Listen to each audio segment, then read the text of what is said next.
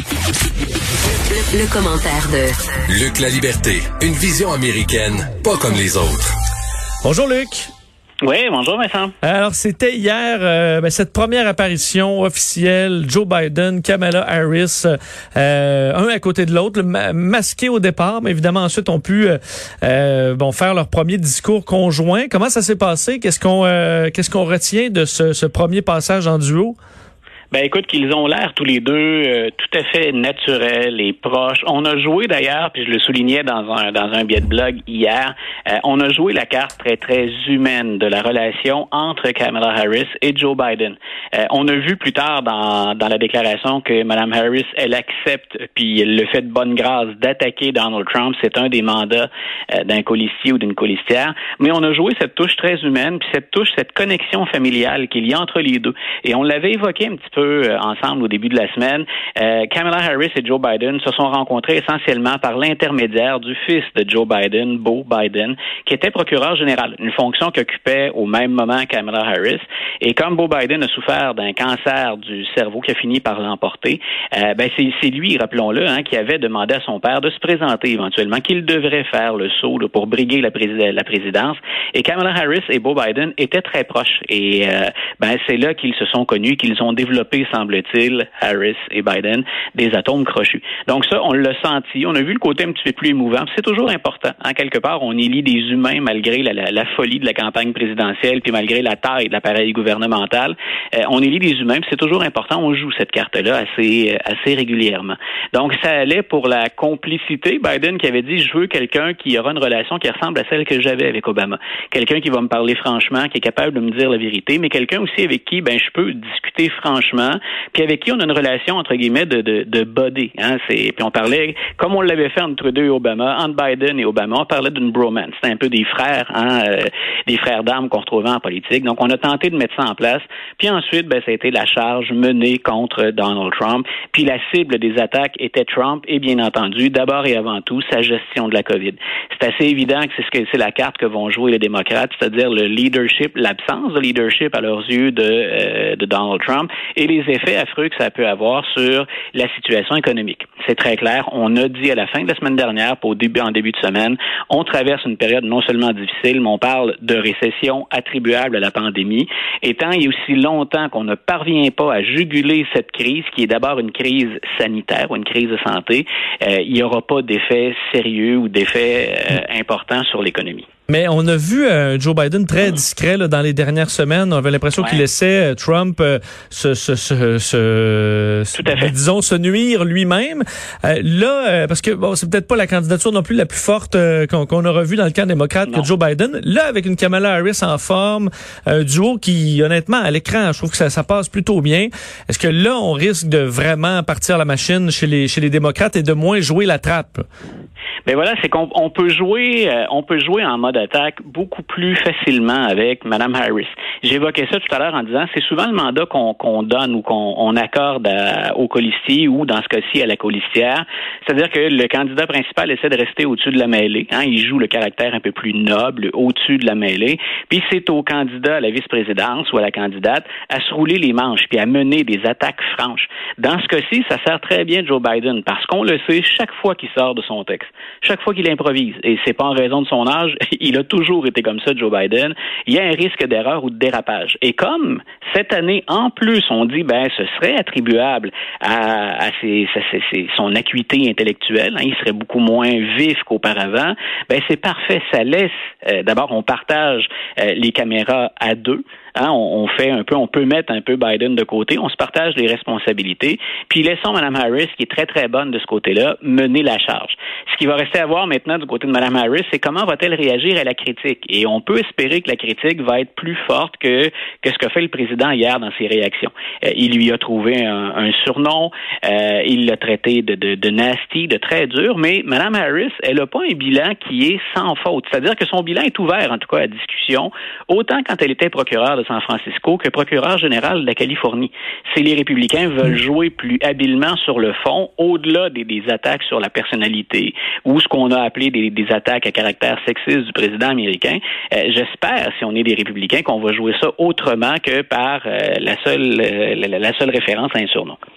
Est-ce que quand même, euh, parce que sur le terme de bilan, M. Trump commence quand même à avoir un assez bon aussi, là, donc ça, ça, limite quand même des fois les attaques qu'on peut faire dans mesure où ça peut nous, nous revenir en pleine face euh, assez vite. Oui, ou c'est qu'on ne les écoutera plus quand euh, on le fait avec Hillary Clinton, mais rappelons, il faut rappeler qu'Hillary Clinton était déjà Hillary Clinton, elle polarisait beaucoup. Soit on l'adorait, soit on la détestait. Et ça explique euh, partiellement sa défaite en, 2016. On, avait de la difficulté à aller chercher d'autres voteurs parce que certains disaient entre Clinton et Trump, grosso modo, c'est du pareil au même. C'est, c'est de la magouille, il n'y a rien de propre là-dedans. Euh, mais jouer cette même carte-là contre Biden et contre Harris, il ben, faudrait pas oublier que ni un ni l'autre ne Hillary Clinton.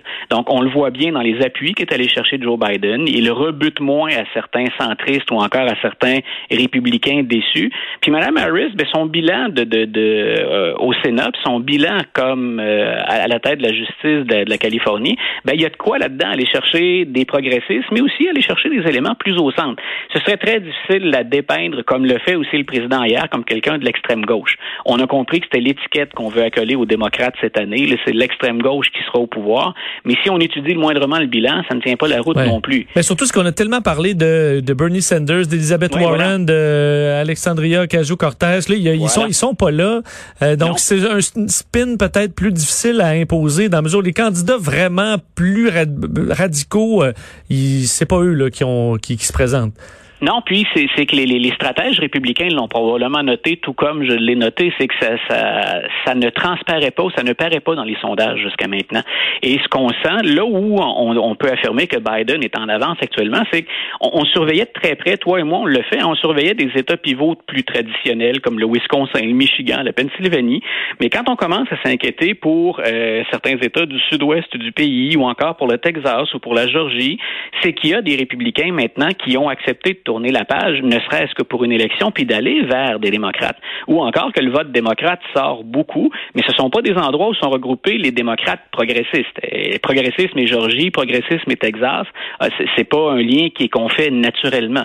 Donc, c'est là où monsieur, pour M. Trump ou pour les stratèges républicains, il va falloir revoir la stratégie. En plus, on sait également qu'on craint de perdre le Sénat cette année. Donc, la course, elle va être serrée, mais c'est pas impossible. Les démocrates peuvent envisager euh, sincèrement gagner la majorité au Sénat. Ça aussi, ça va jouer sur la stratégie des républicains éventuellement. C'est-à-dire que si on constate que la défaite, elle est irrémédiable, qu'on ne peut pas pallier à ça du côté de M. Trump, on va peut-être euh, changer de stratégie à certains endroits pour au moins sauver une majorité républicaine ou le plus grand nombre de sièges au Sénat possible. Euh, et on se souvient lorsque Barack Obama bon, gagné, un certain Trump là, et d'autres qui euh, voulaient voir son fameux birth certificate, euh, son, son certificat de naissance. On les a appelés les birthers, un peu ces gens de théorie du complot. Et là, vu les origines un peu différentes, parce que ce Kamala Harris a des origines quand même intéressantes, ben là, ils sont de retour. Ben voilà. Euh, M. Obama, ça avait été un, un, des épisodes les plus loufoques, mais en même temps les, les, les, plus tristes. Non seulement il avait sorti son certificat de naissance, il avait eu à en produire deux. La version abrégée, son certificat de naissance, et la version longue. Je sais pas si nos auditeurs se souviennent de ça, mais une fois parvenu à la présidence, on lui a demandé, les pressions étaient suffisamment grandes pour qu'au travers de l'emploi du temps d'un président, il accepte de produire euh, la, la, la, la, formule longue de sa, déclaration. Mais là, rendu là, peu importe, on s'entend, euh, ces gens-là, tu auras beau leur montrer ensuite ton certificat de naissance, euh, ils vont s'époumoner à l'avoir, tu leur montres, puis là, ils vont dire que c'est falsifié. Il n'y a pas de solution. Ah, tout à fait. Le cas de Mme Harris, ça devient presque intéressant sur le fond. Mais c'est un débat qui est déjà réglé. Mais pour, pour les amateurs, faut être un peu maniaque d'histoire puis maniaque de, de, de procédurite ou de, de, de formalité. Mme Harris, il n'y a personne qui nie le fait qu'elle est née à Oakland en 1964. Ça, c'est très clair. Ce que des adversaires, des partisans de Donald Trump et des adversaires des démocrates, puis en Californie, il y a aussi des gens qui détestent Kamala Harris depuis longtemps, ben, ils ont dit que ses parents étaient des immigrants. Eux, c'était pas encore des citoyens américains. Le père est jamaïcain, la mère vient de l'Inde et ils sont encore des citoyens de la Jamaïque et de l'Inde officiellement. Ils ne vont obtenir la citoyenneté que plus tard. Et là, on a ressorti une vieille théorie qui essentiellement remonte 19e, début 20e, une théorie selon laquelle finalement la citoyenneté, elle n'est pas acquise du seul fait de naître en sol américain. Il faut que les parents soient américains à la base. Et on sait que c'est faux. C'est la, la, il y a une écrasante majorité de constitutionnalistes qui disent ça tient pas la route tout ça. Euh, faites le tour des amendements, là, puis Mme Harris est bel et bien une américaine. Euh, moi, ce que j'ai déploré dans un billet de blog qui, qui, est, qui est paru en ligne il n'y a pas très très longtemps, c'est qu'on ressort ça essentiellement où on en fait un tabac quand une candidature d'une personne issue ou une représentante des minorités. Euh, John McCain n'était pas né en sol américain, puis on, on l'avait pas emmerdé avec ça. On a eu un petit peu plus de vagues autour du fait que Ted Cruz, qui euh, était l'adversaire de Donald Trump, est né au Canada, mais d'une mère américaine. Puis on n'a pas remis en question non plus sa citoyenneté. Puis on n'a pas vu ça sur des réseaux de, de, de, de, théoriciens du complot. Mais on le fait pour Obama, puis on le fait pour Mme Harris. Et comme par hasard, on parle de deux euh, Afro-Américains, de deux Noirs. Puis dans le cas de Mme Harris, même l'héritage est, est un brin plus complexe. Je crois que c'était le cas aussi pour Monsieur pour Monsieur Obama. Mais on, on, on représente la diversité avec ces candidatures-là. Mais on semble profiter de l'occasion pour tenter de, de remettre en question la légitimité de leur candidature. Euh, Luc, le temps file. Je vais absolument oui. terminer avec cette histoire plus particulière. Euh, Donald Trump qui euh, ben, se trouve avoir s'être plaint de la pression de l'eau et là, ça va euh, peut-être changer les normes à la grandeur des États-Unis. Écoute, j'ai lu ça ce matin en croyant, ça fait quelques fois que ça m'arrive, j'ai lu ça d'abord en pensant à une blague, puis après je me suis dit non, attendez un peu, c'est pas la première fois qu'il fait ça.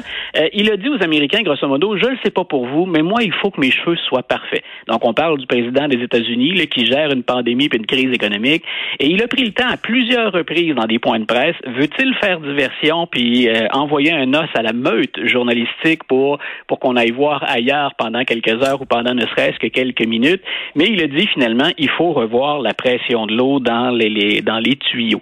Et là, il y a bien entendu tout le tout le personnel administratif qui a dit euh, attendez un peu, c'est parce que ça va à l'encontre de tout ce qu'on fait depuis le début pour économiser à la fois les sources d'énergie, euh, éviter le gaspillage de l'eau. Hein. C'est il y a tous les environnementalistes, on devine aussi qui sont pas très loin pour dire mais ça fait des années qu'on lutte pour le contraire ou à tout le moins pour éviter effectivement le gaspillage. Et là, le président en pleine crise, en pleine pandémie, euh, force le personnel à dire euh, quelles sont les mesures qu'on pourrait prendre pour que le président finalement et les autres Américains soucieux de leur coiffure euh, puissent avoir une quantité d'eau ou un jet d'eau suffisamment puissant pour parvenir à bien euh, régler ce, douloureux problème d'apparence physique. Mais il a quand même, et c'est la vie pour euh, beaucoup d'hommes qui vieillissent, il a quand même besoin de moins en moins d'eau. Monsieur Trump. Là. Oui, ben, mais comme on, ça, ça, devient plutôt drôle quand c'est Monsieur Trump parce que lui-même en fait une affaire. C'est-à-dire que il se vante toujours de la couleur de sa peau, de sa bonne condition physique, de son allure, de sa prestance et de sa chevelure. Alors bien sûr, quand on quand on connaît l'ensemble des artifices qu'il utilise pour euh, sortir le matin, euh, ben ça rend ça encore plus drôle. Le président des États-Unis, ça vient quelque part enrichir cette idée qu'il n'a pas beaucoup d'empathie pour les autres. Le, le principal souci qui ressort de intervention d'aujourd'hui, c'est est-ce que j'ai le toupet de droit, puis est-ce que je réussis à cacher ma calvitie vers l'arrière? Donc, c'est le jet de ma douche qui est responsable de ça. Euh, donc, j'espère que les auditeurs comprennent pourquoi j'ai éclaté de rire quand tu m'en as parlé, mais oui. aussi pourquoi on peut douter du sérieux un peu de la, de la gestion de l'administration Trump. Il faut dire que Trump est le premier à attaquer euh, les, ses adversaires sur des points physiques. Là. Euh, en plus. Alors, euh, ça nous permet un peu de parler des cheveux de, de Donald Trump aujourd'hui. Luc, un gros merci. À demain. Parfait. Une bonne fin de journée, Vincent. Vincent Dessureau, Des. Cube Radio.